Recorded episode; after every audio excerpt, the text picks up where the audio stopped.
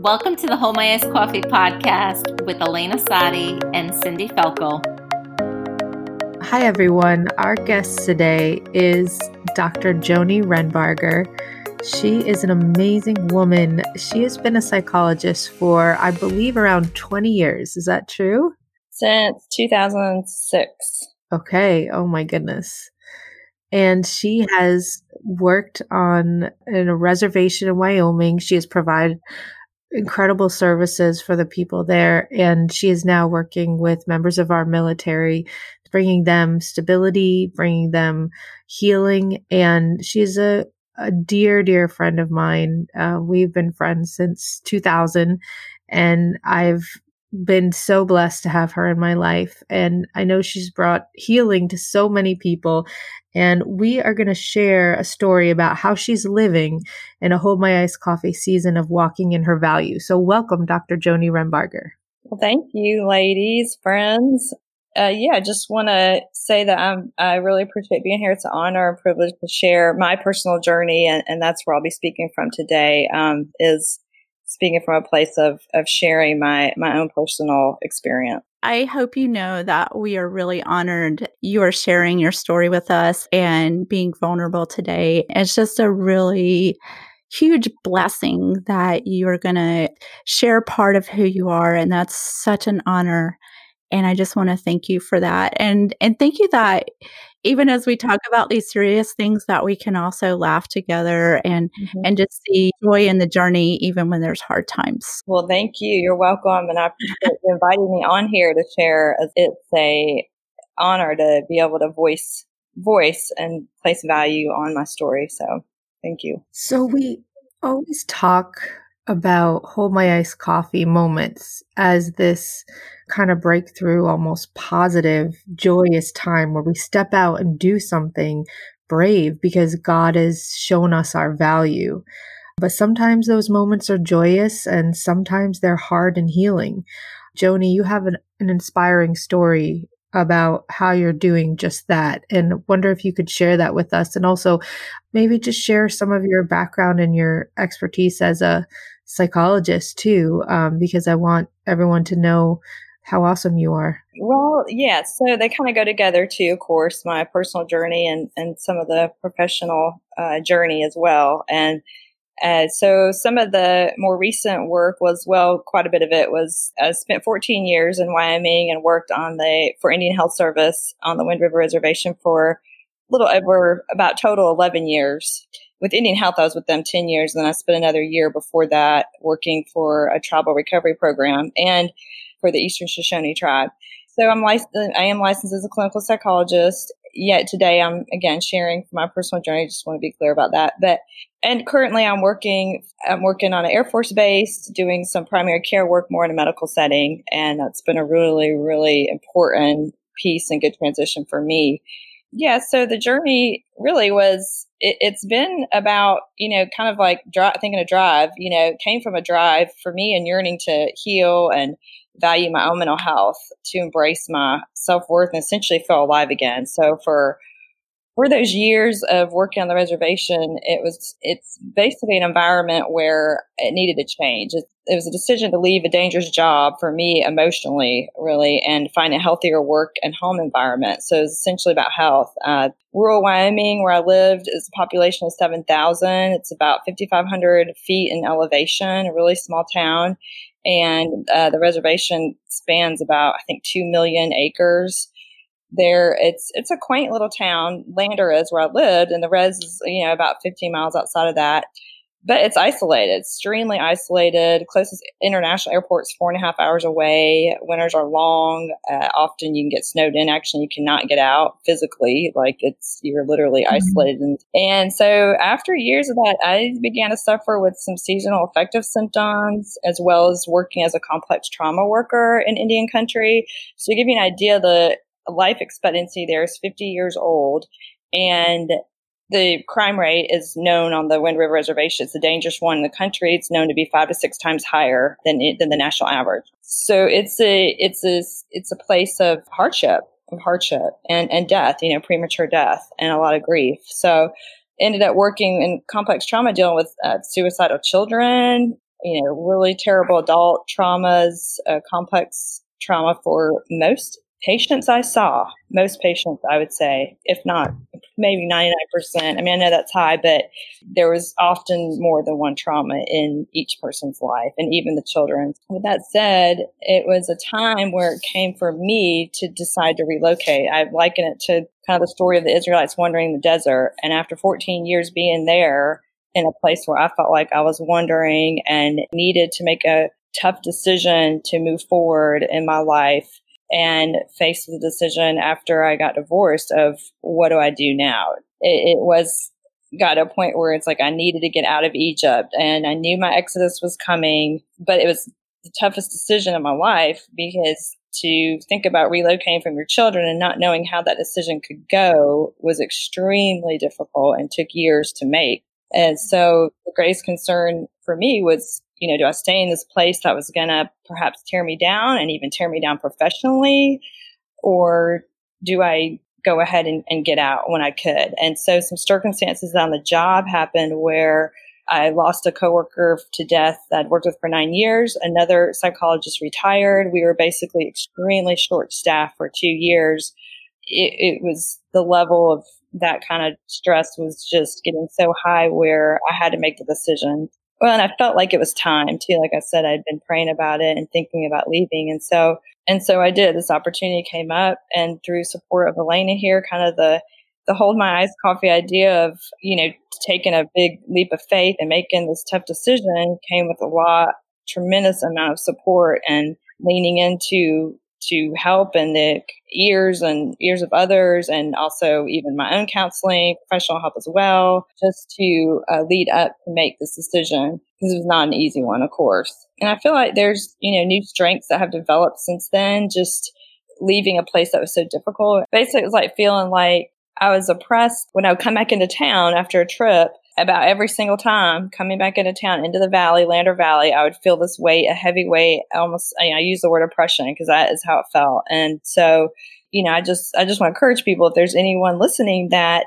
feels trapped or in a circumstance where they are either being, you know, almost maybe held captive emotionally or, or mentally, even physically in some situations, of course, just, you know, I just want to encourage that there is a way out, that, that God will part the Red Sea and that there he will make a way. It may be facing some really, really tough decisions in life. And I don't know what that is for you, whether it's, you know, a family situation or a job situation, a health situation between two choices. I just encourage you to just listen to yourself and lean into others and, and get support that there is a way. There is a way that God is faithful. He is faithful. And so for me, this big change had to happen. So my decision, kind of the hold my iced coffee decision with uh, really the help of Elena too. I mean, I think of her holding kind of the coffee for me and not, not just holding the coffee for me, but holding my emotions. I mean, at times holding me mentally in that relationship was so powerful and so important in order for me to walk this path and make this decision. Um, so the holding is what is so important in relationship and how we need each other and the, just the valuing and hearing of each other. And I, that is what helped me to, to continue on this path and hold the iced coffee to make this huge leap of faith in order to relocate, you know, pick up my life and relocate to a place where I felt home and finally to find a home to get out of that wandering place in the Israelite and to, and to, and to not take Egypt with me too. I mean, there's a sense of like, you know, now that I'm out of Egypt, I got to get Egypt out of me as well. And that's, I'm a work in progress, you know, here. It doesn't just, doesn't just end in the promised land, but it's, it's an ongoing process. So that's part of it as far as, and, and I relocated. I do have two small children and they're still in Wyoming. That's a, a whole story itself. I don't know how much we're going to get into that, but um, obviously, that's why this was such a tough decision to relocate. What was going to happen with them, and I was preparing them, and through the counseling as well. And so uh, that was part of this why it was so hard to make the decision. Of course, I just want to ask you, in the middle of all this, how do you ignore those condemning messages and walk around valuing yourself when this decision's been so hard and there's so many people judging you for it. And I know we're not going to get into like throwing all of them under the bus, mm-hmm, mm-hmm. but you can just imagine, like all our listeners can just hear what you've been through and what you've shared and imagine in our society how hard this has been for you. So, how do you rise above all those condemning messages? Yeah, that's that's a that, that's one of the hardest lessons in this. I mean, the hardest part is the grief coping with that for the kids and myself right now. And also the hardest part is the attacks, really attacks from people and judgments has been extremely hard. You know, I like to be liked. You know, he doesn't want to be liked. And I was a great mother. I mean, most people close to me will say that. Uh, I, you know, spent, I did spend time off on my job at times to be with the kids and help raise them when they were babies. And was there for them and very close with them. And so, of course, I feel like I always have to defend myself in that, you know, part of the judgment. But so I vacillate between hearing the messages in my mind of like, I'm a terrible mother and some of the, or, you know, I'm unstable, selfish to do what I did. And some of the other worst messages for those listening too are just the stigma of having any sort of mental health issues or, you know, I should have sucked it up or found another job in rural Wyoming, um, and just stayed. And, and those messages are so damaging it is. And then, you know, then I go between telling myself, you know, I have courage and I know the walk that I've walked. God knows that walk, you know, that this power and like making this decision I've made, I lean into that. And so, you know, for me, at the end of the day, it's like, well, I cannot live by the opinions of other people who, one, really don't know me, have no idea what it's like to have walked in my shoes or work in an environment and country where people are dead by 50. And so with that and everything else that ties into the, all the layers, you know. So often for me and dealing, and even judgment has come from family members, close family members that you think should, you know, love you. I know family doesn't always, of course, but at least one that I felt should, you know, has really attacked me and and said some very hurtful things and so have close friends from this decision that I made. So yeah, it's, it's tough to withstand that. However, I think for me, it's like knowing where they're coming from in that place of them really not knowing. It gives me a piece of like that, you know, it's enough for me to just put them in their place. And it's not so much, it's hard to just ignore, you know, the messages, but more just like putting those messages in their place. Like, okay, they just need to stay there in, in that place of really, they don't know me and I cannot, I can't live my life defined by that. I've got to move forward. It, it, can't tear me down, but it's hard. It is hard. And I think the enemy does like to use that you know, there's a verse in um, Ephesians 6:14. It says, I just want to read it here in light of this. It says, "Stand firm, therefore, having girded your loins with truth, and having put on the breastplate of righteousness, having shod your feet with the preparation of the gospel of peace, in addition to all, taking up the shield of faith, with which you will be able to extinguish all the flaming arrows of the evil one." And sometimes that means drawing a firm boundary as well. You have to draw a firm boundary and set it um, in order to extinguish some of those flaming arrows. And I, that's such a beautiful picture of actually what's happening to you right now that you're fighting for your value and knowing who you are and doing what's right for you and your family and you're being attacked with flaming arrows. I think that's a pretty like strong picture of what you're facing and I love what you had to say about that and I'm sure it's going to encourage people. I hope so. I, I do. Um, I another verses that come to mind is it says uh, in Leviticus, you know, it says it says you shall not take the vengeance nor bear any grudge against the sons of your people, but you shall love your neighbor as yourself. I am the Lord. So the stranger who resides with you shall be to you as the native among you, and you shall love him as yourself, for you are aliens in the land of Egypt. I am the Lord your God. Uh, so there, it's so clear, kind of mandate to love love your neighbor as yourself. Well, we've got to love ourselves. And, and, and part of that is at times making some very tough choices in life uh, that you may never have wanted, you know, or never ever thought you'd face to have to, to be alive. That's from God. But I don't like that not taking vengeance part. I want to go after him. well, good job. I'm going to learn. From, I'm going to write that down and pray about trying to be like that. I'm growing too. And I think too, you know, to clarify, walking through this journey with you for it was about a three, four year decision. and there was literally a battle and i really saw the battle as you're you're fighting for your children you know knowing your children knowing you this decision is much more intricate that we can really open up right now but it was a mm-hmm. decision to fight for your children to give them a better life and experience. Mm-hmm. And when you're doing when you're involved in that fight there are forces beyond our control that are at play here and you have fought for both yourself and your own value and your children and you're an amazing mom. And so you know when we talk about hold my iced coffee you're you did such a brave thing but it was years of prayer and mm-hmm. crying out and processing with people that you trust it, this was this was a huge decision, but there were so many factors that went into even having to make this decision because of other people's will. This was a bigger fight, and it was a fight also for your children as well. And that's where I see you embracing your value.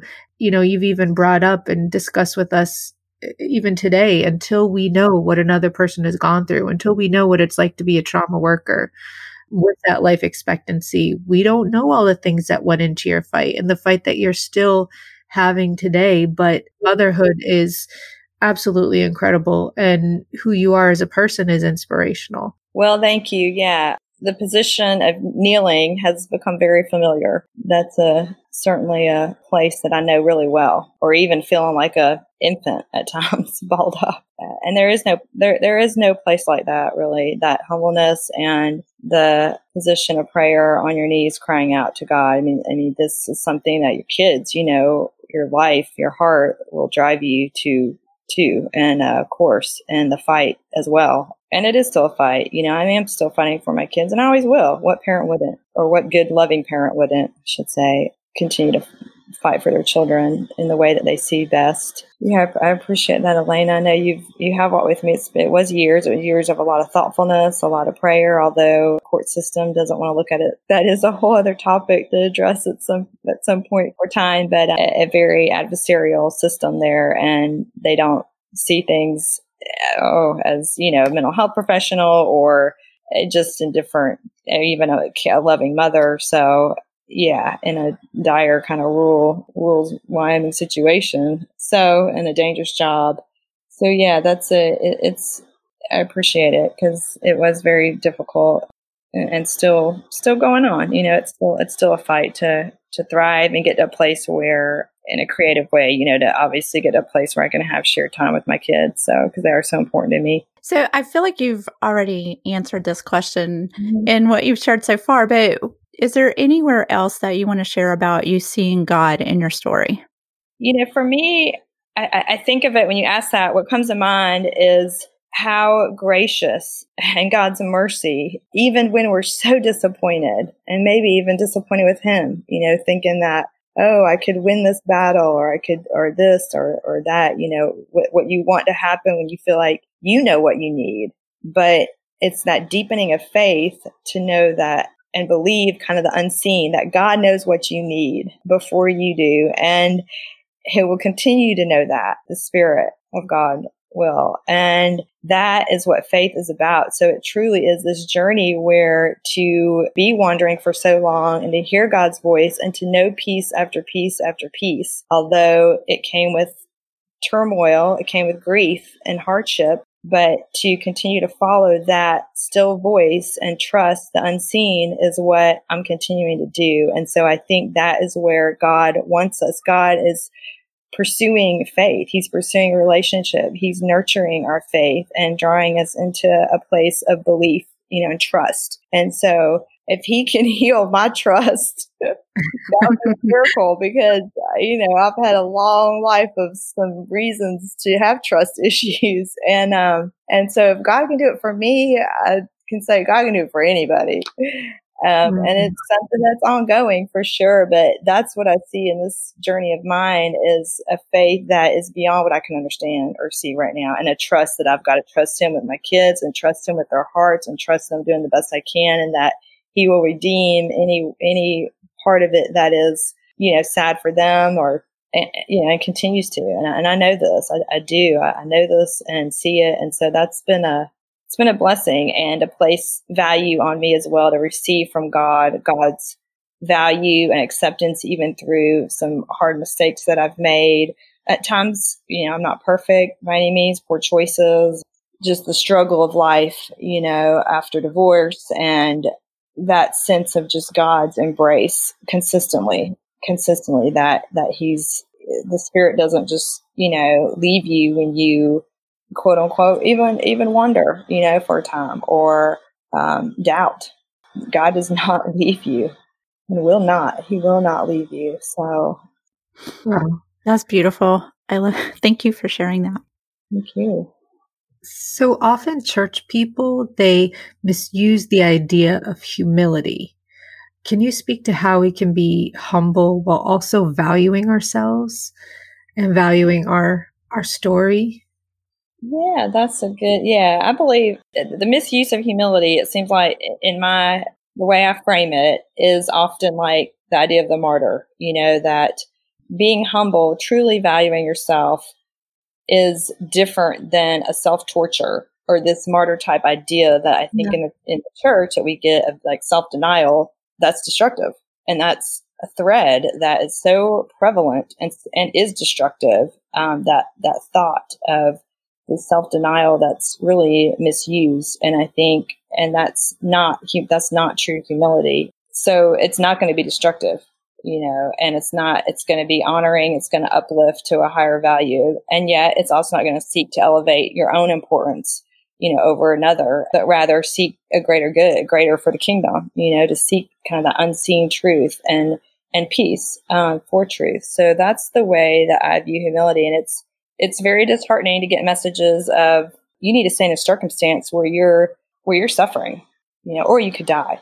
That that's not a message of Christ. It's not a message. It's not a holy message, and uh, or a message of humility. So I think a root of that is pride. Really, some pride that you know people oh just deal with your circumstance, you know, above all else, and suck it up. I mean, that's just a message that I just want to say is is not is not truthful.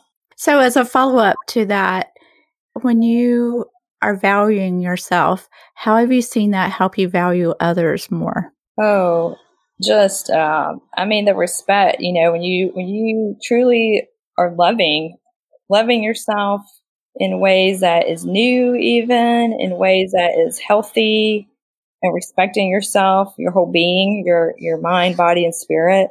It draws people to to want to do the same. It does. It just draws people to want to do the same. Even in in the work that I do, it just it just promotes a different element. I mean, you've got to live life like that. It's hard to say that because it's like when I think of I think of all the work on the reservation, and so many people there are so destructive with their hearts and minds and bodies, and it's it's there's not that love of their self. There's been some so much.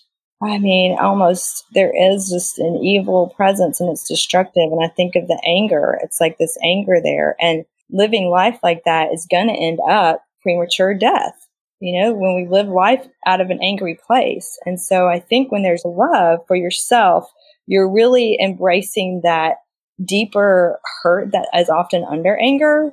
And that can be a, a deep grief. And that's not easy to do. That is not easy to do. Yet it's necessary to do that in order to show others, give others hope that they can love themselves and not stay angry or not stay hurt or not stay bitter, that there is a way to not, you know, hold those grudges. There is a way through. I'm not saying it's easy, but it's, it's very possible, extremely possible to overcome. And that has to be, that's where, you know, love comes in. Self love in a way that, ooh, like people, that word gets, you know, and I tossed around like, ooh, you're selfish or, but self love is biblical. Absolutely. So you touched on it earlier, but can you tell us and share with us what you mentioned about how you see Hold My Iced Coffee? And you actually kind of shared this visceral image of what you interpreted it as being, um, not just, you know, be even beyond the coffee aspect, but the holding aspect. Can you say a little bit about that? Because you've done that for me. I don't know if I have or not. I always doubt that, of course, but um, thank you, Elena, because you've done that for me. Um, and both of you are now even, you know, I've recently met Cindy and it's been wonderful. But even through this podcast and having the opportunity to, to share and voice my story is a way that you all are holding part of my journey here and is amazing. And I know Elena, you definitely have over, I mean, we've known each other for over 15 years. And even the last, like you mentioned, four years has been very, especially last two to three has been even more intense in that. And you have, you've held that iced coffee for me to allow me to make like, oh, here, hold this please. And let me go do this huge jump of faith. And I'm being here holding it for you. And I'm holding your emotion for you. I'm holding your heart for you.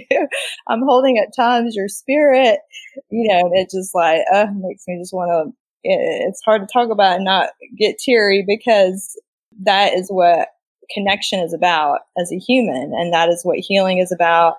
That is what thriving is about is there's no way we can do this on an island. Like a man is not meant to be on an island alone. And again, that's biblical too. Just, you know, encourage each other, exhort each other, lift each other up, pray for each other, love each other. Um, and in that, that's where the holding the iced coffee, you know, something that we enjoy too, which is like enjoying yourself, right? You enjoy an iced coffee. It tastes so good and it's refreshing and it can uplift you too. And, and that is where you feel that way in yourself when you are held in that way and when you hold something that you enjoy. And so as somebody does that for you, then you can do that for yourself and you feel that value and that love and you feel that support that you're not alone and that you can do this, you know, that you can make a decision and be okay. And that is the Lord. I mean, that's, that's, that's, that's human nature. Uh, without it, people will die, you know, without that healthy connection or healthy attachment. You know, we just, it's, we're not meant to be without attachment. And I think that's what holding iced coffee is all about. And th- that actually speaks so much to something that we brought up in episode six. We were talking about the need for healthy connections mm-hmm. and how social media gets in the way of that. And it's, it's because when we're not real about our struggles, we don't have those opportunities to go through them with somebody. Um, and that's where our deepest connections are made in this life is when we, we have problems and we're real about it and we help each other. Mm-hmm. Absolutely. And I think too, Cindy, by creating this podcast and your journey as a life coach, that's what you do basically on a daily basis. What you've done for me is you've held my iced coffee as we go through these journeys of taking these really hard steps. And you almost know that intrinsically, you know, is who God made you to be. And then we all get to benefit by listening here today. So thank you. Um, Joni, what do you hope others gain from your story? I know there's probably so much and so many levels, but what comes to mind?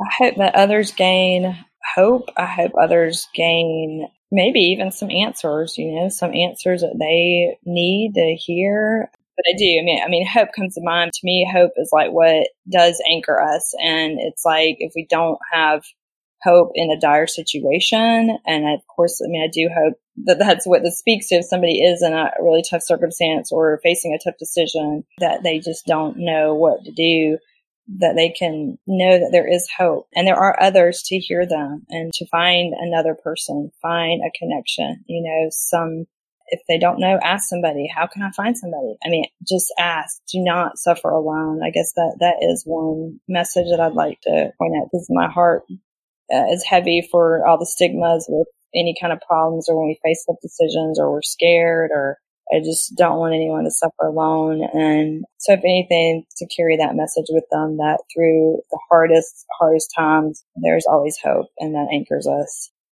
Wow. Yeah, that's so powerful. I just want to thank you so much for sharing all of this with us. And I'm sure that people are going to resonate and find hope from hearing your story. Even if the, their story is nothing like yours, just the fact that we all go through struggles and the hope that you have, I think it's going to resonate with so many people. Mm. And I hope that they will actually share with us and keep the conversation going on our social media, Facebook page, and things like that. Mm. Thank you so much for sharing, and I know it's going to mean a lot to our listeners. Thank you. Thank you for having me. Enjoyed it.